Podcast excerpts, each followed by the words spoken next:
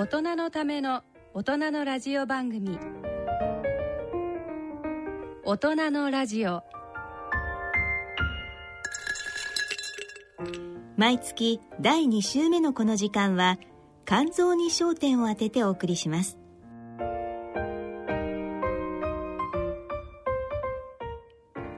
今回は去る7月27日東京永田町にある清涼会館で開催された第8回世界日本肝炎デーフォーラムの模様をダイジェストでお送りします。それでは大人のラジオ進めてまいりましょう。この番組は野村証券ギリアドサイエンシーズ株式会社アッピー合同会社他各社の提供でお送りします。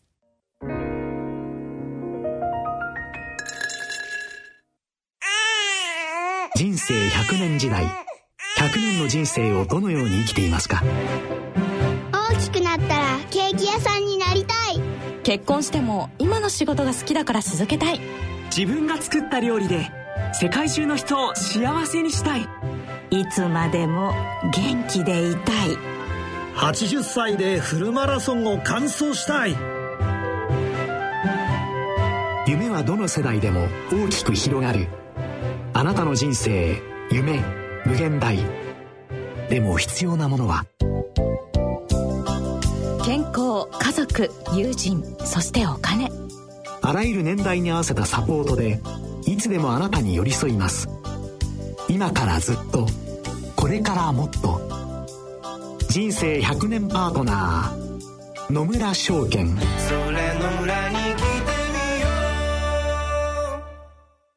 C 型肝炎のない明日へ自分は C 型肝炎だけど肝臓の検査値が安定しているから放っておいても大丈夫。そう思っていませんか？検査値が正常でも肝硬変肝臓がんへ進展する場合があります。今は飲み薬のみで治癒を目指せる時代。まずは専門のお医者さんに診てもらいましょう。C 型肝炎に関するお問い合わせはフリーダイヤル0120-25-1874または C 型肝炎のない明日へで検索。ギリアド。第8回世界日本肝炎デーフォーラムを開催いたします。えー、私、司会を務めさせていただきます、日本肝臓病患者団体協議会の米沢敦子と申します。どうぞよろしくお願いいたします。このフォーラムを進行しますのは、大人のラジオのパーソナリティ、米沢敦子さんです。えー、それでは、えー、開会に先立ちまして、日本肝臓病患者団体協議会代表幹事の山本宗男よりご挨拶がございます。主催者を代表して日本肝臓病患者協議会代表幹事の山本宗男さんからのご挨拶の模様です,、世界あの日本肝炎デーについてちょっとお話をさせていただきます。これは2010年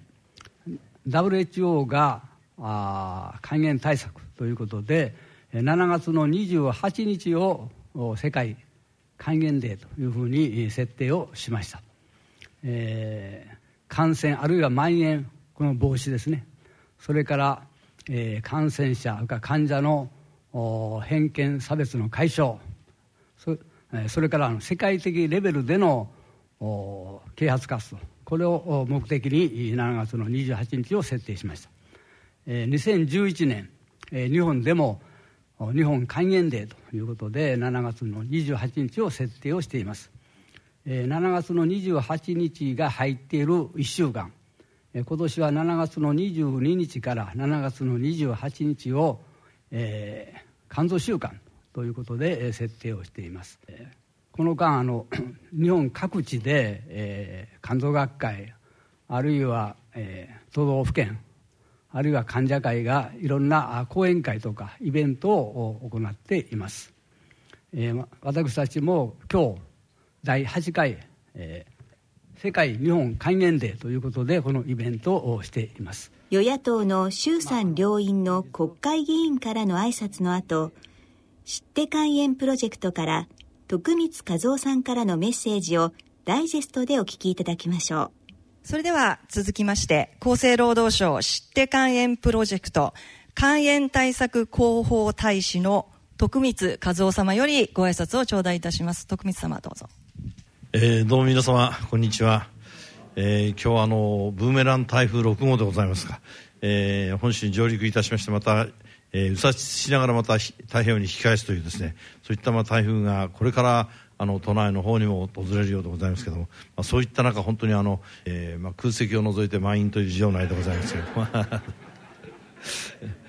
えー、なんかあの私がですねあの開園のこの広報大使をやってるっていうのも非常にあの不思議な話なんですが、えー、元はといえばあのえー、杉良太郎さん、杉さんからちょっとお話をいただきましてですね、えー、まあ、とにかく今、あの、えー、患者数だけでも、とにかくあの、慢性肝炎ウイルス感染者は B 型、C, C 型でございますね、300万人から370万人ぐらいいると、えー、いうようなお話を伺いましてですね、まあ、国内最大級のその感染、えー、症であるというようなお話も伺いました。それからまた、あの、杉良太郎さんと、あの、えー、と奥様の五代夏子さんの結婚式の司会をさせていただいたことなんかもございましたんですね、まあ、そんなような関係で、えー、杉さんのお話に載せていただくことになりまして、えー、現在厚生労働省知って肝炎プロジェクトの、えー、肝炎対策広報大使というのを扱っております。でまた啓発広報に、えー、取り組んでいるわけでございます。まあ、日頃はです、こうして皆さんの前でお話しするよりもなんかバスの中で寝てる方が時間が多いんじゃないかというふうに思われがちなんでございますけれども、まあ、あの寝て収入を得ておりますのは、えー、私とはまあパンダぐらいではないかということが言われております。あいずれにしましても私の肝臓はじゃあ一体どうかと言いますと、この7月に入りまして、えー、私が大変信仰しております巨人軍という球団がですね、えー、とにかく連敗連敗であれほどまでに差を広げておりましたのが気が付いたらもう2位との差が4.5ゲームだということでございまして当然のことながらこれは、えー、同行したあの焼け酒ということになるわけでございまして、えー、おのずとあの肝臓を相当ですね今痛めてるんではないかなというふうに思うわけでございますけども、えー、でもまあ今回そのこの肝炎プロジェクトって言いますのはあのご周知の通り肝炎ウイルスに感染しているえー、かどうかっていうのは一概には分からないっていう方が結構いらっしゃるわけでございまして、まあ、感染はあのご周知の通り垂直感染っていうんですかね。母子感染であったりとかそれから水平感染。入れ墨やあのピアスであるとか、またあるいは性感染などにおきましてですね、ま、ウイルスに感染されました血液あるいは体液、これが体内に侵入することによりまして、えー、主な、まあ、感染経路ということに、えー、なるわけでございます。どうもこの感染経路というのは不明だというふうに、まあ、先生方のお話なんかにも伺いました。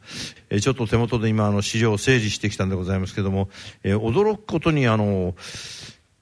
この肝炎の検査をですね、一度もされてらっしゃらないっていう方が結構いらっしゃるっていうことなんでありますね。私は実はあの、まあ、心臓疾患で心筋梗塞っていうのをあの一度やりまして、でまあ、救急車で運ばれたりなんかしたものでございますから、で、えー、入院経験もありますし、心筋梗塞のカテーテル手術などもいたしました。まあ、その後、とにかく毎月に1回検査を行っております。まあ、そういった中であの、えー、肝臓肝炎の検査などもしてもらっておりますんで、まあ、そういうチェックは、えー、おのずとですね、自分の経験上させてもらってるわけでございますけども、いまだにあの国民の半数が肝炎ウイルス検査を受けていないと。これが平成23年度の調査でございますけども、そういった、まあ今どのくらいになっているかわかりませんけども、いずれにしましてもまだまだあの、この検査を受けてらっしゃらない方がいらっしゃる。まあ放置いたしますと、本当にそれこそ、えー、肝硬変であるとかですね、肝臓がんと、まあ重症化することが、えー、当然訪れるわけでございます。で自覚症状がなくてもあの肝炎を発症していないとは限らないわけでございましてあるいは、まあ、自覚症状がなくても慢性肝炎を患っているといったような可能性もあるわけでございますね。まあ、そういう意味では早期発見と早期治療が大変重要になってくるわけでございますけども、えー、肝炎ウイルス検査はあの採血でも簡単にわかると聞いておりますし、私自身も、まあ、それを励行しているわけでございます。で健康診断のあの肝機能検査だけではですね、肝炎ウイルスに感染しているかどうかちょっとわからない部分がございますので、えー、ぜひあの健康診断のオプションで、まあ、検査ができるところもございますので、えー、肝炎の検査をしてもらいたいと、まあ、申し出てもらいたいなというふうに思うわけでございます。えー、まあ C 型肝炎はあの以前は治療が大変だったわけでございますけども、えー、今では本当に飲み薬だけでも、えー、とにかくほとんどの方が治る時代、まあ、そこまで進んでいるわけでございますね。B 型肝炎も薬を服用いたしますと、多くの方がまあ普通の生活ができると、えー、いったようなお話も伺っております。えー、いずれにしましても、あの、年に1回、えー、この4月28日の世界、えー、日本肝炎デーにはですね、家族全員で、まあ、あの、肝臓病つまり肝炎のことを考えるという日に日にした見たらいかんかなというふうには私自身をこう思ってるわけでございますけども、えー、病気のだけに気をつける治ったら忘れてしまうなんてことは、えー、ないでしょうかともするとまあこういったようなことが一番怖いわけでございまして、えー、ぜひあの自分と周りにいるご家族のためにですねもう今しなければならないことをその継続してお互いにその声を掛け合って、えー、されるようにする。えー、まさにこの日々の生き方がですね、大きく未来を輝かせるというふうに私も思うわけでございますんで、えー、皆さんの人生はまだまだ輝いてる。私だってまだ78ですよ、私。78で結構元気でしょ？まあ、大変あの元気でございますんで、まあ、元気ゆえにですね、こうしてあの口先だけが元気なもんでございますから、えー、仕事をしてるんでございますけど、私も口先職人と、えー、自らまあ言ってるんでございますけど、やっぱり笑いが絶えないっていうところがですね、一番その人生を送る意味では大切なことではないかなと思います。もう安心立命という、これがですね、私はもう、えー、人生のテーマだなっていうふうに思っておりますし、えー、最後にあの、本日のお話が、まあ皆様の活動の支援といたしまして、どれだけお役に立つかわかりません。えー、今後ともあの、知って肝炎プロジェクト、えー、この活動を通しまして、まあ私なりに全国の皆様へ肝炎ウイルス検査の必要性をお伝えいたしまして、えー、肝炎の早期発見、そしてまた早期治療に向けましてですね、えー、自ら積極的に行動いただけるよう、えー、取り組んでいく所存でございます。先生とで、えーまあ、モンゴルのお話を中心にですね、えー、お話を進めていきたいと思いますがトークイベント内容はここに長いタイトルを江口先生がつけていただいたんです続いて日本の肝炎対策を肝がん死亡率世界ワースト1のモンゴルで生かす共同プロジェクト肝炎コーディネーター養成から検査治療促進を目指してと題したトークイベントの模様をお聞きいただきましょうご出演は佐賀大学病院肝炎センター特任教授の江口雄一郎先生と大人のラジオパーソナリティで東京肝臓友の会事務局長の米沢敦子さんです。なおこのトークイベントはモンゴルでのスライド写真を見ながら行われています。さてじゃあちょっとモンゴルをあのご紹介したいと思います。こちらがモンゴルですね、はい。えーまあ、この日本からまあ離れて大体飛行機で5時間ぐらいありますけどもおこんな感じですね。まあすごく広い。とにかく広い国でありまして、はい、下にこう線入っておりますけどもお端っこから端っこ東から西までですね2400キロありました。で距離見てみますと、ね、稚内と那覇と同じぐらいの距離なんでめちゃくちゃ広いんですね。えー、面積が日本の4倍。ですからめちゃくちゃ広いんですけれども、人口は300万人ぐらいしかいないというところになります。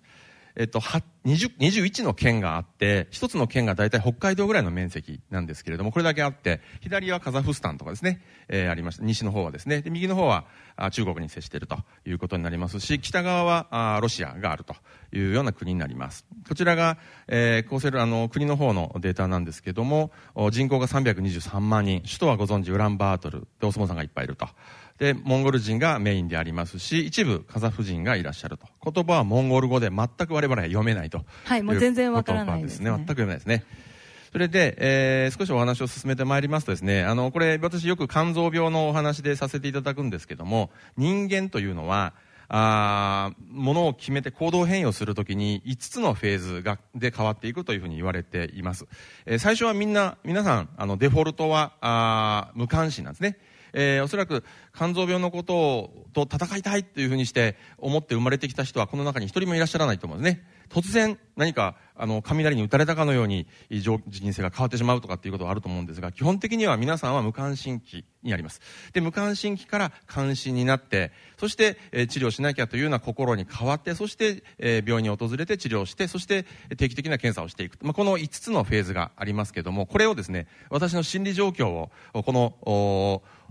流れに合わせながら少しご紹介していきたいと思いますけど、今のこのメールのやり取りというのは、あ私、まあ、無関心期だったんですね。もう佐賀のことで手一杯ですので、えー、モンゴルに肝がんが非常に多くて国家的に、国家的な問題であることに全く気づいてないと。ところが、あまあ、お話を、ムンクジャガールのお話を聞きますと、気にはなるけども、佐賀県の肝炎の対策がおろそかになることが不安になりました。ですから、ちょっとどうしようかなと思って、こう非常に迷っていたわけなんですね。先生、これはいつ頃の話これがですね、2016年ぐらいのやり取りになります。こちらですね、えーこちらがその、ムンクジャガールの方から7月7日にですね、最初にスカイプで、えー向こうとお話をしました。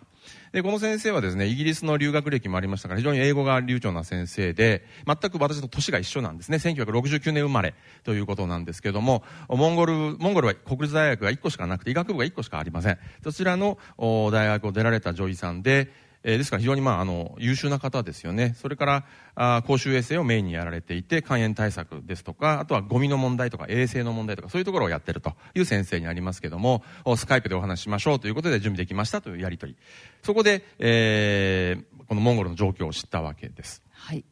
で、こちらがですね、えーあるう雑誌にあります、医学雑誌にあります、モンゴルの状況をちょっとご紹介しますけれども、えー、と HBS 抗原の陽性率が10%を超えている、モンゴル、この黄色のラインなんですけどあもら、ここの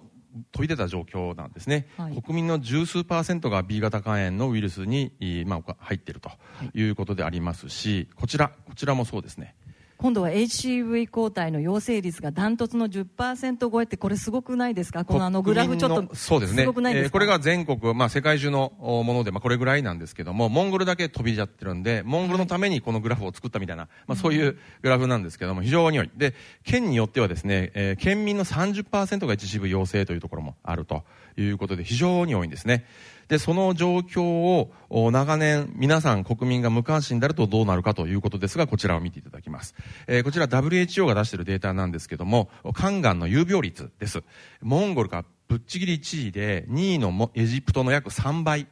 なんです。ですから非常に大きな問題であるということで、えーまあ、世界を挙げてですね、えーモンゴルの肝炎対策を何とかしていきたいということで WHO も入っていて、えー国では日本の方からはですねあの金子先生、えー金沢大学の、金子先生もお WHO の方に人を派遣して、モンゴルの肝炎対策をお手伝いされているということもお聞きしております。ですから、このデータを見ましたら、あこっちの方に私も動きまして、まあ、なんとかしなきゃならないなと、お手伝いしなきゃならないなということでありました。さあどうするかというところなんですけども、私その海外支援とか初めてなんですね。英語もそんなペラペラではないんですけども、どうしようかっていうんで、えーこの困った時には、あーうちの肝炎対策の、あの、まあ、親父と言いましょうか、親、あの、兄、兄弟子と言いますか、ああの、お大先輩になります先生にメールをしました。溝上正史これで溝上先生が突然出てくるんですね。えうちの親分になるわけです。えっと、溝上先生はですね、私が先ほど申し上げました、佐賀県の肝炎対策をを地域医療再生基金を使って肝炎対策をしようということを、当時の知事にですね、え直談判をなさってくださったんですね。溝上教授佐賀のお生まれでありまして、はい。えーご実家が私の住んでる町の隣町はい。ということで、お隣非常に、あの、近しくしていただいておりまして、可愛がっていただいてます。で、そこで溝上先生にモンゴルちょっとこういうお話があるんで、先生どう思いますっていう話をしましたら、まあ対応しますとよろしくお願いしますということだったんで、まあじゃあこれやるしかないなということですね。えっと、溝上先生はこれまでもずっとモンゴルと関係が深かったはい、ウイルスの C 型肝炎のウイルスのことを、おまあ、研究されているとはいいうことで、モンゴルにも何度も行かれていて、はい。モンゴルではですねもう神様扱いですね、はい。お前はプロフェッサー溝上と友達なのかとはい。いうことで、ものすごく喜ばれて、まあ、本当に神様扱いといいますか、あまあの神様なんですけど私も以前ですねあの世界肝炎アライアンスのあの世界中の、えー患者団体が集まるサミットに行った時に、まあ、溝上先生に同行していただいたんですがもうプロフェッサー溝上というものすごい勢いですね患者から医者からものすごい勢いでこれ日本と全然違うっていう情報を見ましてですね あ溝上先生こんなに偉かったんだって思いましたはいはい。ですから、あーまあ、もうこれやるしかないなということで、実行機に移るわけです。えー、こちらちょっと見ていただきます。と、これは私のパスポート。先生先生こんなパスポート出しちゃって大丈夫ですか？え大丈夫。あこれ全然個人情報はほぼないんじゃないかなと思いますけどももう有効期限が切れちゃいましたんで、えー使えませんが私め見ていただきますとこんな感じですね、えーモンゴルこんなスタンプでモンゴルって面白いんですね。パスポートってあのハンコ押すところありますよね。モンゴルはですね一番最後のページから逆に押していくんですね。変わってます。非常にわかりやすい。何回行っても同じようにするんでおそらくお作法なのかなと思いまして今まで4回行っておりまして最近が、えー今年の5月に行ってきたということになりまして一番最初に行ったのがこちらですね、えー去年の9月に30日に向こうに渡ったということになります、でその時にいい街中写真が iPhone のおこうぐるっと見回すカメラで撮ってみるともうとにかく広いんですね。これで肝炎どうやって探すんだろうかということで、まあ、路頭に迷いました。でこちらですね、えー実際もうヒアリングに行っておりますあのこれ、えっと、皆さんゲルといううテントに住まれておりますのでその一軒一軒回これあの遊牧民がですねバイクで、えーモンゴルの馬を追っかけてお家に戻してるんですね、えーっとこれがもう遊牧民です。この今の PP っていうのはこのバイクの。バイクがピピッと押して、うあの子牛さんにあっち帰りなさいということではい、やるわけですね。そして、えー我々何をしたかというと、とにかくですね、佐賀の肝炎でやってきたことは、肝炎の検査を受けた人になぜ受けたんですか？受けてない人になぜ受けないんですか？っていうことを聞いて、特にですね、受けた方になぜ受けようと思ってたんですか？って、全く症状がない肝炎なのに、わざわざ検査を受けるって、やっぱり情報が入っていかないと受けないはずなんですね。ですから、あ陽性であっても治療する、なぜ治療しようと思ったんですか？ということを知って、でそれによってえ人が動く何かポイントが見つかるんじゃないかって、まあ、それが我々のメインの戦略ですので、えモンゴルもヒアリングしたいということで、地元のロータリークラブの方々に協力をいただいて、えーまあ、たくさんの家をこうやって回るわけです。突撃訪問ですね。これがゲルですねえ隣の晩ご飯みたいな番組で、とあの、よろしくお願いしますということで入りまして。あどんどん入っていっちゃうんです入っていきます。あすごいで非常にでもあの歓迎されましてですねこれだけやっぱ人がいないんで、うん。皆さんあの人懐っこいんですね。排他的じゃなくてあよう来たよう来たとえいうことで。びっくりされませんでしたか？びっくりされます。日本からあの肝炎のヒアリングで来てんだということでじゃあじゃあ入んなということで、えー中に入りましたらこんな感じ、えっと、ゲルっていうのはこの木でできてるんですけども、周りは全部フェルトですね。羊のフェルトで回ってあって非常にあったかい状態です。これ結構広いんですね。広いですね、10畳ぐらいあります、まん丸で10畳ぐらいあって、石炭ですね、石炭ので暖を取っているので、非常に石炭臭い感じです、昔のあの蒸気機関車の、あの貨車みたいな感じの匂いがします、でこれはですね馬の乳で作った天然のバターでありまして、はい。黄色いですね。えでこちらにあのチンギス・ハーンの小像が飾ってあるとい。うことであります。はい。でこちら。これは何でしょうか？この青い。薄汚れたプラスチック製のドラム缶、えーこれはですね向こうのカウンターのよく来たの挨拶の一つなんですが、はい。ちょっと動画で、まあ、こんな感じなんですけどもこれ馬乳酒ですで馬の乳で作った馬乳酒でありましてアルコールが4%ぐらいです。で各家庭で味が全然違っていて自家製なんですね。そうなんです。でもう秘伝のものですから、このおドラム缶の中におそらくなんかこのなんか不思議な菌がいるんじゃないかなと 思うんですけどもちょっと怖い。あのーえっとなんでしょうねカルピスを少し薄くしてシュワシュワ感があるような、あーものであちょっとシュワシュワそうですねシュワシュワしつつ、アルコールが4%ぐらいということで、飲んでみるかと言われたんで、はい。まあ、せっかくなんでって飲みましたでこれ最初これ今動画流しますけどなみなみと継がれましてですね この顔がかなり緊張してるんですね B 型肝炎 C 型肝炎は大丈夫だと思う大丈夫ですよね。だけども A 型 E 型で大丈夫かなみたいなそういうのがありまして、そうですまあいいやと思って、えー死ぬことはないだろうと思って飲みました。えいやと。はい。はい。相当緊張してますよね。これちょっと断れない状況ですもんね。ものすごく怖いですちょっとモンゴル語が聞こえてきますね。ほっとした感じですね、はい。大丈夫だと思って。かなり表情が和らいではい。ます、はい。でこれあの結局ですね丸全部開けちゃいましたらまた飲めと。でまたあこれで僕はこれ4め飲めて結局4杯えー飲みましてですね。そしたらこのあの主が日本人たまに来るんだけどもみんなあの見て一口味見したらみんな置くとで飲み干してさらに4杯飲んだとか初めてだ。と言われてすごく喜ばれましてね。その後の肝炎のヒアリングも非常にうまくいったと。いうことでありますし。逆に良かった。そうなんですね。はい。で、お俺、実は大学、あの、大学の部活がですね、馬術部だったもんですから、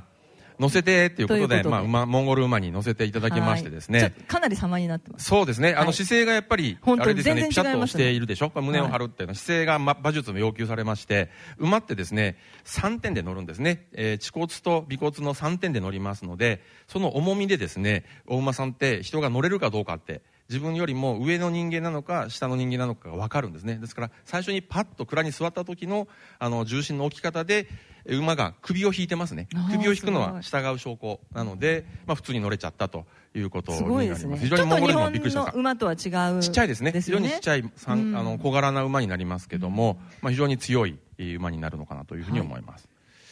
さてこちら。はい。これはどこでしょう？これはですね村の診療所です、はい。えー国立の診療所でえお医者さんはほとんど国家公務員です、で、えっと、車はほとんどプリウスですね、あえー石油はあのロシアから買っております。非常に高いということでプリウスの中古ですね、はい。カーナビは日本の中古のカーナビですから全然使えないという状況になりまして えーモンゴルこんな感じです。はい。えっと、診療所のベッド入りますとこんな感じで、昔の病院、こんな感じだったんじゃないかなとね。可愛らしいですよね。えー鉄のパイプがあってみたいな。そこでもまだヒアリングするんですね。えーこのおばあちゃんは B 型肝炎と D 型肝炎、デルタ、D 型 D 型肝炎の合併の方。D ですねえっと、B 型、あの、モモンゴルの B 型肝炎の15%から30%は D 型肝炎が合併しているんです。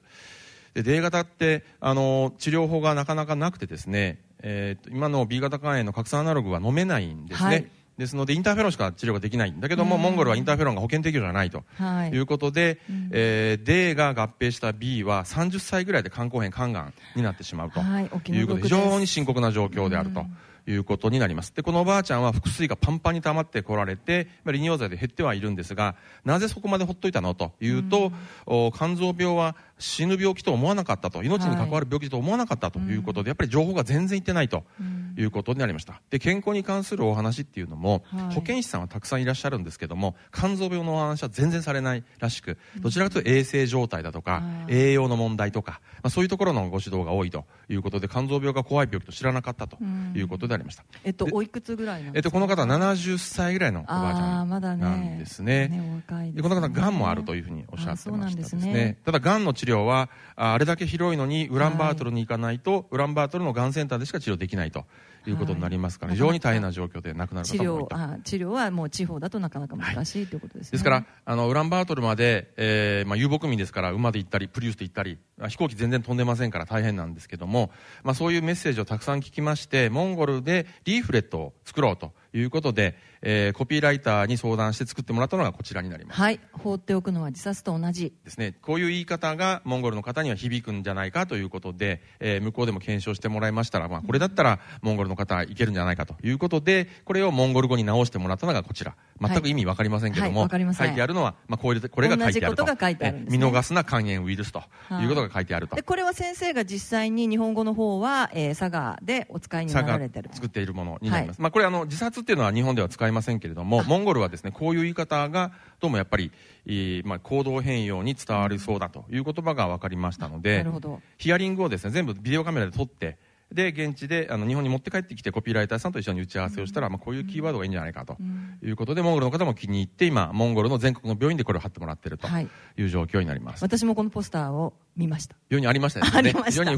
あの、日本の僕らが作ったポスターがモンゴルの田舎の病院に貼ってあると非常に結構感動しますね。はい。あこれはどこでしょうか？こちらはですね、えっと、薬局ですか？モンゴルはみんなインあの調剤薬局、院外処方ですので、えードラッグストアに調調剤薬局に行きまして、肝臓病のお話、肝臓病のお薬についてお話をお聞きしました。そうすると、こちらですね、えーこれ、ソホスビルとレティパスビルですあハーボニーですね。これはハーボニーですね。ハーボニーのジェネリックがいっぱい入っているということで。モンゴルはジェネリックの対象になってる、インドで作られたものがあ入ってる、はい。まあ、ものは全く一緒ですっていうね、おそらく、ねのオーソライズジェネリックと言いまして、はい。28、1か月分入っていて1万円。ということで、まあ、あのモンゴルのお収入が大体平均7万円ぐらいですから、まあ、結構高くはあるんですけども、お基本的にはあー、まあ、買えると。お保険が適用になっておりますから買えると。まあ、じゃあ治療はされてる方はたくさんいらっしゃる、はいということとですすこでねね。C 型肝炎ですね。あの国国公立の病院だと、お基本的には無料でお薬が飲めると。はい。いうことになりますけど、あただ無料で飲めるんですね。無料で飲めます。ところがですね、モンゴルって非常に面白くて、全部予算制度らしくてですね、はい。うちの病院はおそらく C 型肝炎が100人来るだろうから、100人分お予算くれとはい。いうことで、えー年度初めに国に要求をするらしいんですね。ですから、101人目に来たらもううちはお薬ないよということで見てもらえないおそんな。薬だそうなんです。それはどうなんでしょうか？それ糖尿病が1000人分、風邪が1万人分とかつって予算を使って、はい。で、肝炎分が終わったらもううちないから肝炎ないよということで、他の病院探さなきゃいけないんですが、はい。あー県の病院、県、県民はその県の県病院しか受けられないので、はい。なかなか医療もアクセスできないということで、でもこれ制度上の問題なんですけどね、はい。まあこういうこともありました。なるほど、はい、であのモンゴルの肝炎対策は保健省がやるんですけども、はい保健省の中でもあ健康対策のこういうお薬に関する治療とかを推進するところと保険行政のその保険料ですね、をコントロールする場所が全く別のセクションで、建物も別であるということだそうですし、はいあとあの大統領が変わると、はい。全部あの官僚の皆さんも全部変わっちゃうということで、はいどの次行った時にどうなるかわからないという状況の、まあ、国だそうです。ちょっと制度も変わってしまうということですね。でこちらは、あの米沢さんも言っていただきましたね、あはい、モンゴルの、えー保健省。保健省になります。ちっちゃな3階建ての建物で、WHO もこの中にオフィスを構えています。で、えー保健省に入りますと、この方がモンゴルの健康局の局長さんになります。ジョイさんです。あのー女性の真ん中の方でね。そうですすね、この、この方ですね。そうですねえーアマルジャーガールといううー保健省のジョイさんなんですが、このはいムグジャーガールがいて、で、こうやってさ、日本のあの、リーフレットなんか見せながら、こうやってやるんだということと、あと、こういうあの、肝炎対策基本指針をご説明して、まあこれにのっとって、みんなが同じ方向を向いてやってるんですよっていう話をしました。こういうものももともとなかったんですね。で特にい彼らが、まあ、関心を持ったのはこちらの人材育成で肝炎力ネーターというものを要請していますということで、えー保健師などのお医療従事者とか当該医師が連携して、えー皆さんがあ進むべき方向を、まあ、軽く背中を押すサポートする支える、まあ、これが日本で非常に有効じゃないでしょうかということをお話ししたところおそのアマルジャーガル保健局長がものすごく興奮しまして、はい。えーモンゴルで、えー要請するのはどうだろうかということを言われ肝炎コーディネーターを。要請するそうですね。はい。で、えっ、と、30分ほどですね、えー面会をして、まあ、こういうけんけんがくがくお話ししたんですけども、はい非常に感動した言葉がですね、えーこのアマルジャーガル保健局長が、私たちは、あ数百年前に、神風で、えーモンゴル軍を失ったと。おだけども、今回は日本から神が来たというふうに言ってくださったんですね。これやるしかないですよね。神が来たって言われたこと初めてですし、モンゴルの要人からですね、日本から神が来たと言われて非常にあの興奮して鳥肌が立ったのことを覚えております。はい。そして日本に帰りました。はい。これがスタートですね。はい。えーこちらはですね、モンゴルのお保健大臣ですね、 Minister of Health から直接お手紙、サイン入りのお手紙で、今度は大臣から。そうなんです。うちの大学の学長宛てに江口有一郎をよこせというふうに書いてありまして、これどうなるんだろうかなということなんですが、学長室に呼ばれまして、えー今あの、国立大学っていうのは国際認証で非常に今、何か国の挙げてのですね、国際貢献をしなきゃならないという役割がありますから、これはお前やれということで、えーまあ学長からも背中を押されてやろうと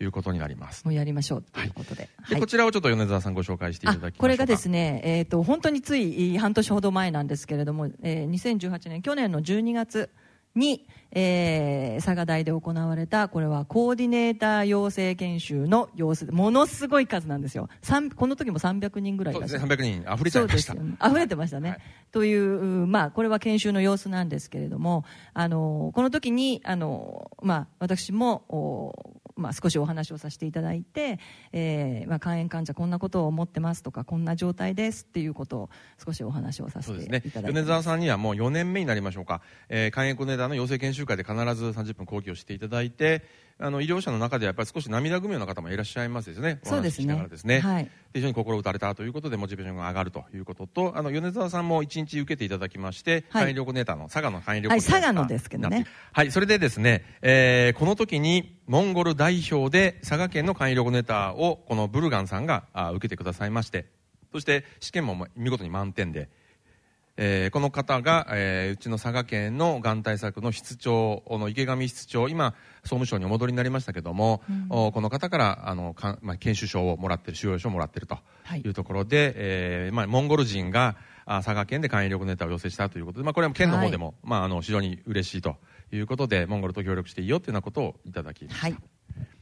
さて、それで、えー要請、じゃあ、モンゴルで肝炎力ネタを要請しようというプロジェクトが始まりまして、えーじゃあ、じゃあ行こうということで、えー12月に行きました。はい、これは一体。えーこちらはですね、この時に米沢さんも一緒にお声掛けをして、すねえーお連れしたんですが、私はですね、その前日、う沖縄県の名護市で同じ肝医療コネーターのヒアリング、沖縄県で頑張っている患者、あの、コネーターさんにヒアリングを行っておりました。大体見ていただきます。気温が25度ぐらいなんです。でねえっ、と、名護から最終便のジェットエアで関空に行って、関空からモンゴルに行ったんですが、モンゴル着いたらマイナス25度でした。はいですから、20度から25度から20マイナス25ですから、プラマイ50度の温度差を、まあ、12時間ぐらいで感じて、まあ、体調が悪い、悪いですね、はい。まあ、そんな感じになりますけどもこちらですね、えーもう先にあの米田さんの方行かれてたんですね。はい、岩根先生とあの私はふた、えー先にあの参りまして、ね、マイナスとっても寒い20度とか25度とね、はい、米沢さんがいらっしゃる時にはマイナス35度ぐらいまで下がったと。そうですね。えっ、こと。と40度ぐらいまであの下がってます。で、えっと、またもう保健省に出迎えまして、きまして、えー、あだこだとこう説明をしてですね、この時には米沢さんも入っていただいて、はいえー、まあ、けんけんがくがくとはいいうことでなりまして、それで、えっと、皆さんで撮影をと写真を撮りまして、これモンゴルの局長さんのアマルジャーガル局長ということになりまして、ほぼ女医さんですね。モンゴルは、えっと、女医さんが7割で、でね性が3割で、えっと、男性は外科医、あとは全部女医さんがやってると。あの女性の先生が本当に多くてびっくりしました。ですね、ほとんど皆さん女性で、はいで、まあ、モンゴルの保健省とお食事をしたというところなんですけど、これ見ていただきますと、あの、米沢さんわざわざ日本からですね、着物持ってきましたよ。着物を着ま、まあ、本当に喜ばれましたけど。そうですねはいあの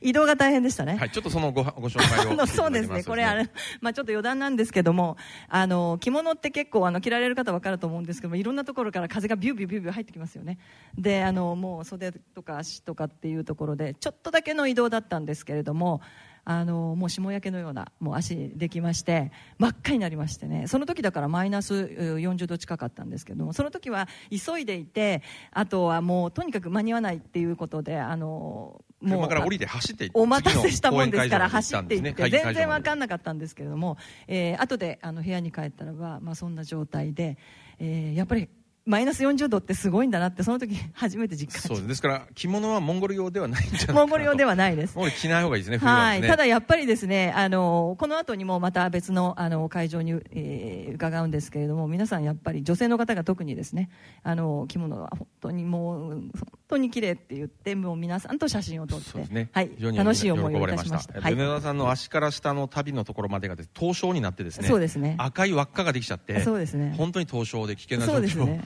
はいということで、向かった先がこちらですね、あこれは、ねえーとウランバートルのロータリークラブで、えー、肝炎のプロジェクトを話してくれということで、えーモンゴルのいわゆるロータリークラブ、タクワの方にご紹介されまして先生はこれは何をやってらっしゃるこれはですね、ポータブルエコーを、お研究費で買いましたので、まあ、これの説明をして、えーこのモンゴルのロータリー、ロータリアンの方に、まあ、エコーを実際当ててみて、これエコーやってるんですね、実際、ね。実際にやってるとこはいろになります。ね。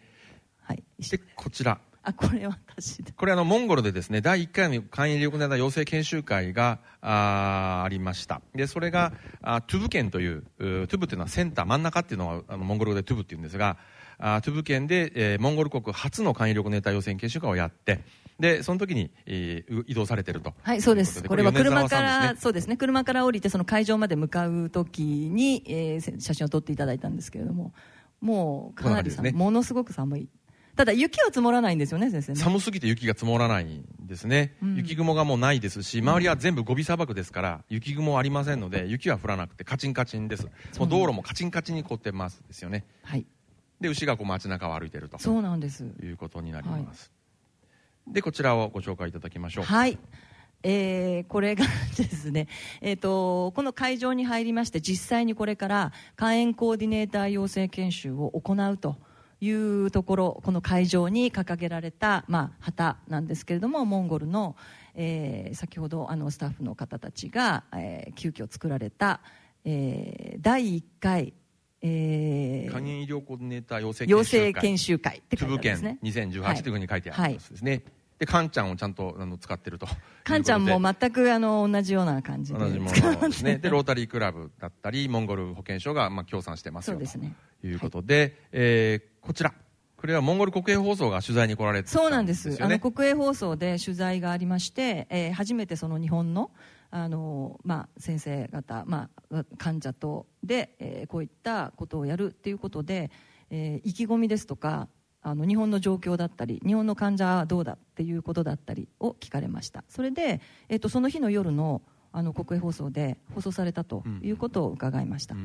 でモンゴルの保健省米沢さんが言ってくださったことは非常にありがたかったのはモンゴルの先ほど言いましたアマルジャーガル保健局長がものすごく米沢さんのことを気に入ってとにかく患者さんとお話ししたい。そしてモンゴル国の患者会とお話をしてほしいということでそれも急遽セッティングされたんですよね。あのこの次の日に急遽セッティングされてであのモンゴルの中の一番大きな患者団体の方が、えー、保健所に来て、えー、それで、えー、少しお話をしてどんな状況ですっていうことを、まあ、意見交換を行ったということがありました。でこちらがですね、えー、第1回の養成研修会の様子ですね。はい。えーとものすごい数の方。あの見てお分かりのように本当に女性の方ばっかりなんですね。これは医療関係者ばかりなんですけれどももうほとんどが女性。ドクターもいますし保健師さんもいらっしゃるということですよね、はい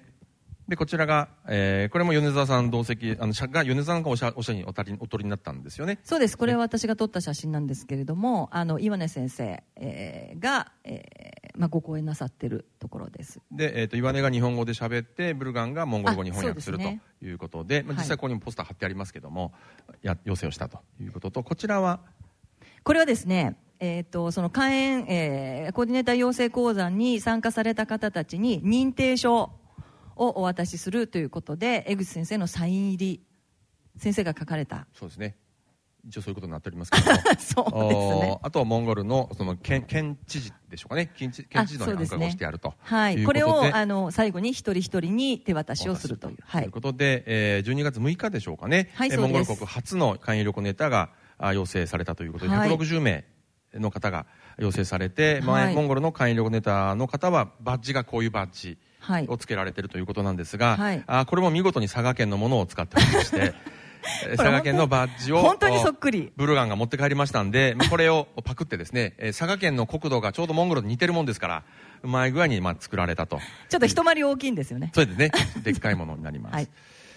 で、こちらがですね、えー、まあ、もう実行機やるしかないなということで、まあ私、自然の国ですから、自然の侍で、えー、まあうちの実家母方がずっと、あの、鍋島藩の長くご転移をしておりましたから、まあ侍としてやるしかねえなということで、今、どっぷり使ってるということで、徹底的にやろうということで、えー、次は3月に行ってまいりました。はい、これはあの新しい情報ですね。すね。3月にまたいらっしゃったということで。ということですが、この時はですね、コピーライターさんの松村さんというコピーライターさんも一緒に行っていただきまして、えー、やった。これはですね、モンゴルの道の駅です。道の駅。こんな道の駅？ここで一応記念撮影するんですが、何も売ってないと。これ何度ぐらいなんですか？気温は。これはですね、えー、っと、マイナス6度ぐらい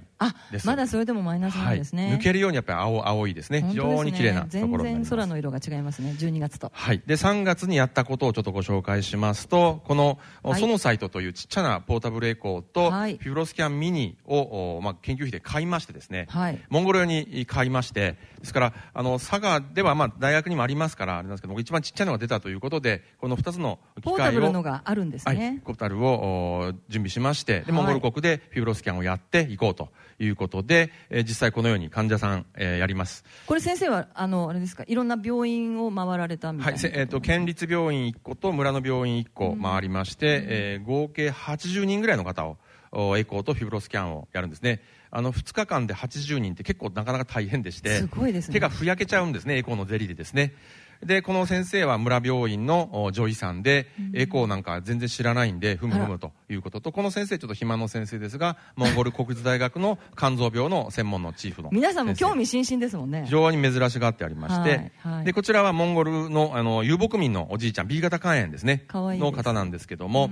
えっ、と、朝8時から夜の10時まで外をずっと歩いて、1日40キロ歩くそうです、牛と一緒に。はいはい、ですから非常に痩せておられましてですね、えー、B 型肝炎なんですけども、フィブロスキャンの値は3.0ということで、まあ、非常にあの健康なあ、ね、まあ、キャリアの方でしょうか。ですね。であるということで、はいはい、えー、させていただきました。はい。で、これが行ったあ村の病院ですね。米田さんも行かれたと思いますけども、はい、あの、都府県の病院の、これ感染症病棟です。はい。えっと、B 型肝炎、C 型肝炎は感染症ということで、一般病床ではなくて、感染症病床に入院しなきゃならないというのがモーロの状況になりまして、向こうのですね、医療システム、全部電子カルテでありますし、こちらはこの肝炎プロジェクトのために作ったもので、うん、えっと、これ全部の病院でオンラインで繋がっておりまして、リアルタイムにですね、えー、まあ、この国民の番号、全部創生番号制ですので、番号を入れたら、その人が検査を受けて、どこで治療を受けて、誰が処方して、どこの薬局でお薬をもらってっていうのがリアルタイムに分かるような仕組みになっていて、うんね、えー、数がですね、リアルタイムにどんどんどんどん動い、動いあ、一人今治療を受けましてね、みたいなことが、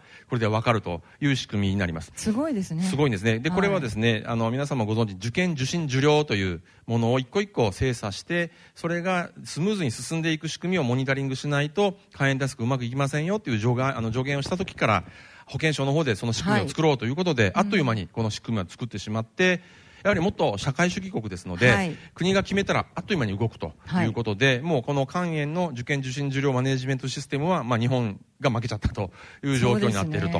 いうことで、でね、やっぱり非常に学びは多いですね。えー、これ、あの、陽性系統そのトータルの中のウイルスの陽性者がどのくらいいるかとかっていうことを見ることができるという仕組みになりますし、うんはい、行った病院でもですね、このポスターが貼ってあったと。院長先生はですね、島根大学に留学歴があるんで、日本語が喋れると。そうなんですね。はい。はい。で、またヒアリングに行くわけです。えっ、ー、と、これはどちらこれはですね、かなりこれインスタ映えしてる写真だなと思って気に入ってるんですけど、えー、どこに行くかというとですね、こちら、こちら。はい、こちらのゲルに聞きに行こうと。見、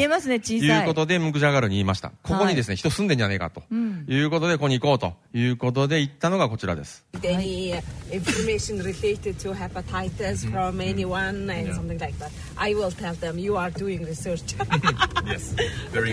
はい 川です。これ氷が溶けた川ですか？どうどういう状況ですか？川の中突っ込んでいくんですね。川を車で渡ってる。あ止まってる。大丈夫。Here? Yeah, yes. バックするんですよ。でこの川の中でバックをするという荒技がまた。スーパードクターのクジャがある。これはまってしまってる状態ですかね。これでスタックしちゃったんですね。スタックですね。あのこれ、え糖度なんですね。糖度ですの。でも凸凹です。あもうすごい。馬とか後ろいます。道をこれオフロード越えていく本能が多分ねあると思うんですよね。羊もいます。いやうんこれゴーンを遮光した方がいいねこれ。スタックして終わった感じ終わった感じ。これで泥にはまっちゃったんですねそれで格闘しまして車を押したりなんかして2時間ぐらい格闘しました。2時間ですか？どうにもならないんですよ。で寒くて寒くてたまらないんですよね、はい、そうしましたら通りあの遊牧民が通りかかりましてこれランドクルーザーですかね。で助けてもらいまして、ねはい、えー、引っ張り上げてもらったとこの状況で僕ら行かれ行けないわけですよ。でしょうがないんで遊牧民の車に乗せてくれということで乗せてもらったのが、はい、ちょっとおかしな動画なんですが。これはどういう画像にはいちょっと見ていただきます、はい、これはですね満員の車に僕らが飛び乗ったもんですから僕が座ってサンキュー。そとてもいい方でした。であの厚生労働省の、まあ、加園室長様を抱っこするという非常にあの異様な体験をさせてもらったということになります。まあそういうわけで、はい、えー、こちらがですね、えー、一昨日来たメールなんですけれども、えー、次の指令が来ましてですね、はい、えー、元気にしてるかいということで、うん、えー、次のプロジェクトを来年以降の分を立ち上げるんで、はい、えー、来年の3月のプロジェクトについて始まるんで、うん、それに、えー、まあチェックをして、えー、送り返してくれということで送り返して、えー、参りました。で、それどういうことがするかということで、えー、あと2枚のスライドでおしまいなんですが、はい。あ、えーね、日本の肝炎対策はモンゴルで役に立ったかと。今後の予定は、はい、そうですね。とえー、これはですね、モンゴルの方非常に喜んでくださって、やっぱり日本の肝炎対策の、まあ、肝炎の、あの、法律ですね、肝炎対策基本法、非常にやっぱりよくできているということと、肝炎対策基本法と、あの、それから、あ基本指針ですね、えー、日本のその国の、まあ、牽引している様子、それから、あ非常になんでしょうかね、多職種で疾患を守って、そして患者会も一緒に入って、えー、二人三脚でやってるんだっていうことに関してはすごくやっぱり喜ばれましてですね、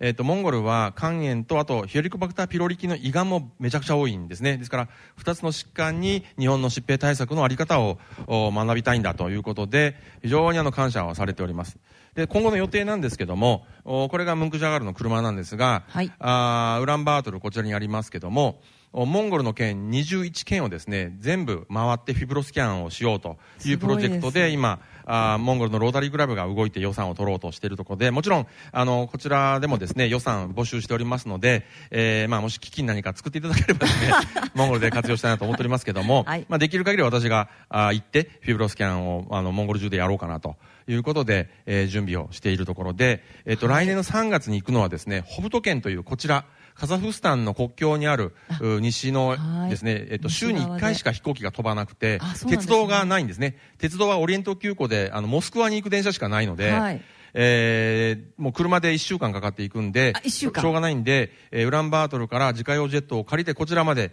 一緒に運んでいく、チームで移動すると。自家用ジェットで。はい。なので途中で帰れないんですね。なるほど。で、ホテルもないんで、病院で入院させてもらって、入院そこで寝ると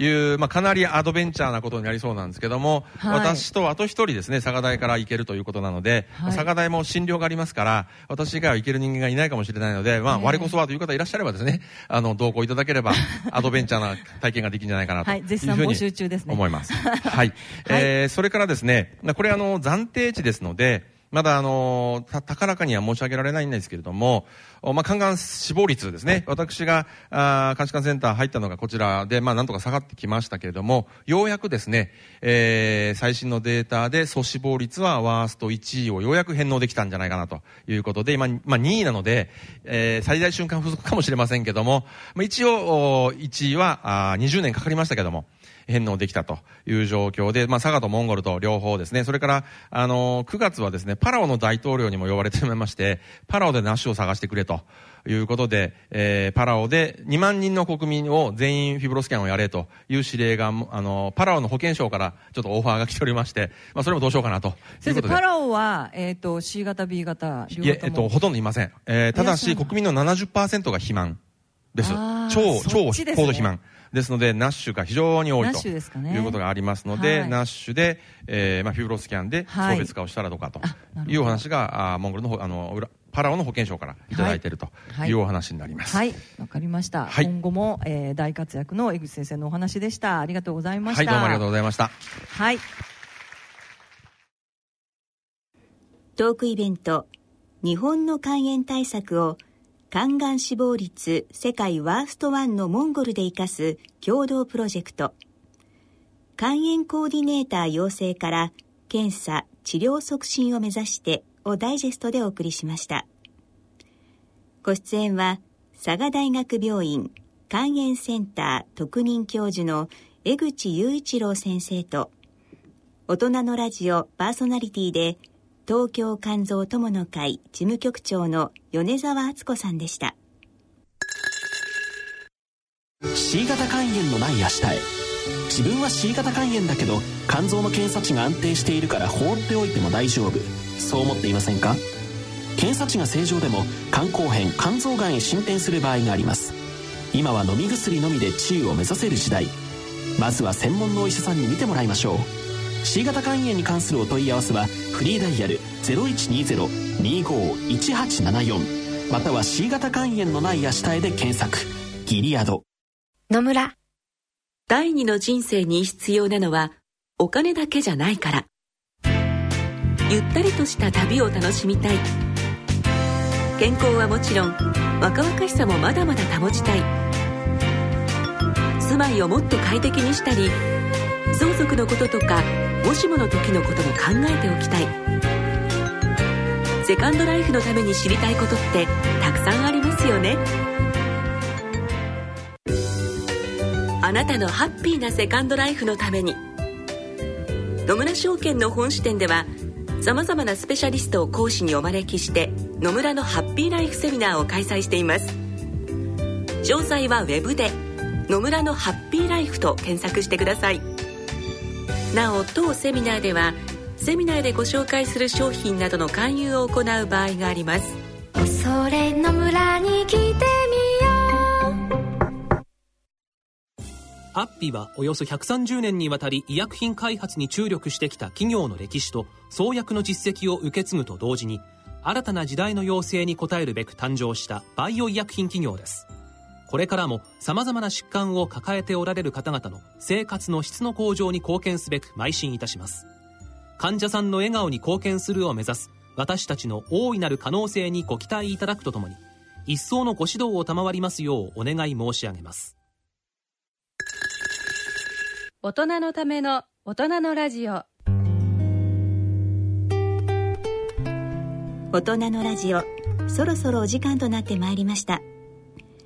番組では皆様からのご意見ご感想をお待ちしております。番組へのご意見ご感想は番組ホームページにある番組宛てメール送信欄をご利用ください。それではお時間となってまいりました。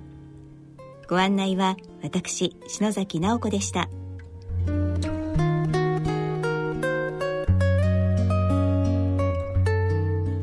大人のための大人のラジオこの番組は野村証券ギリアドサイエンシーズ株式会社アッピー合同会社ほか各社の提供でお送りしました。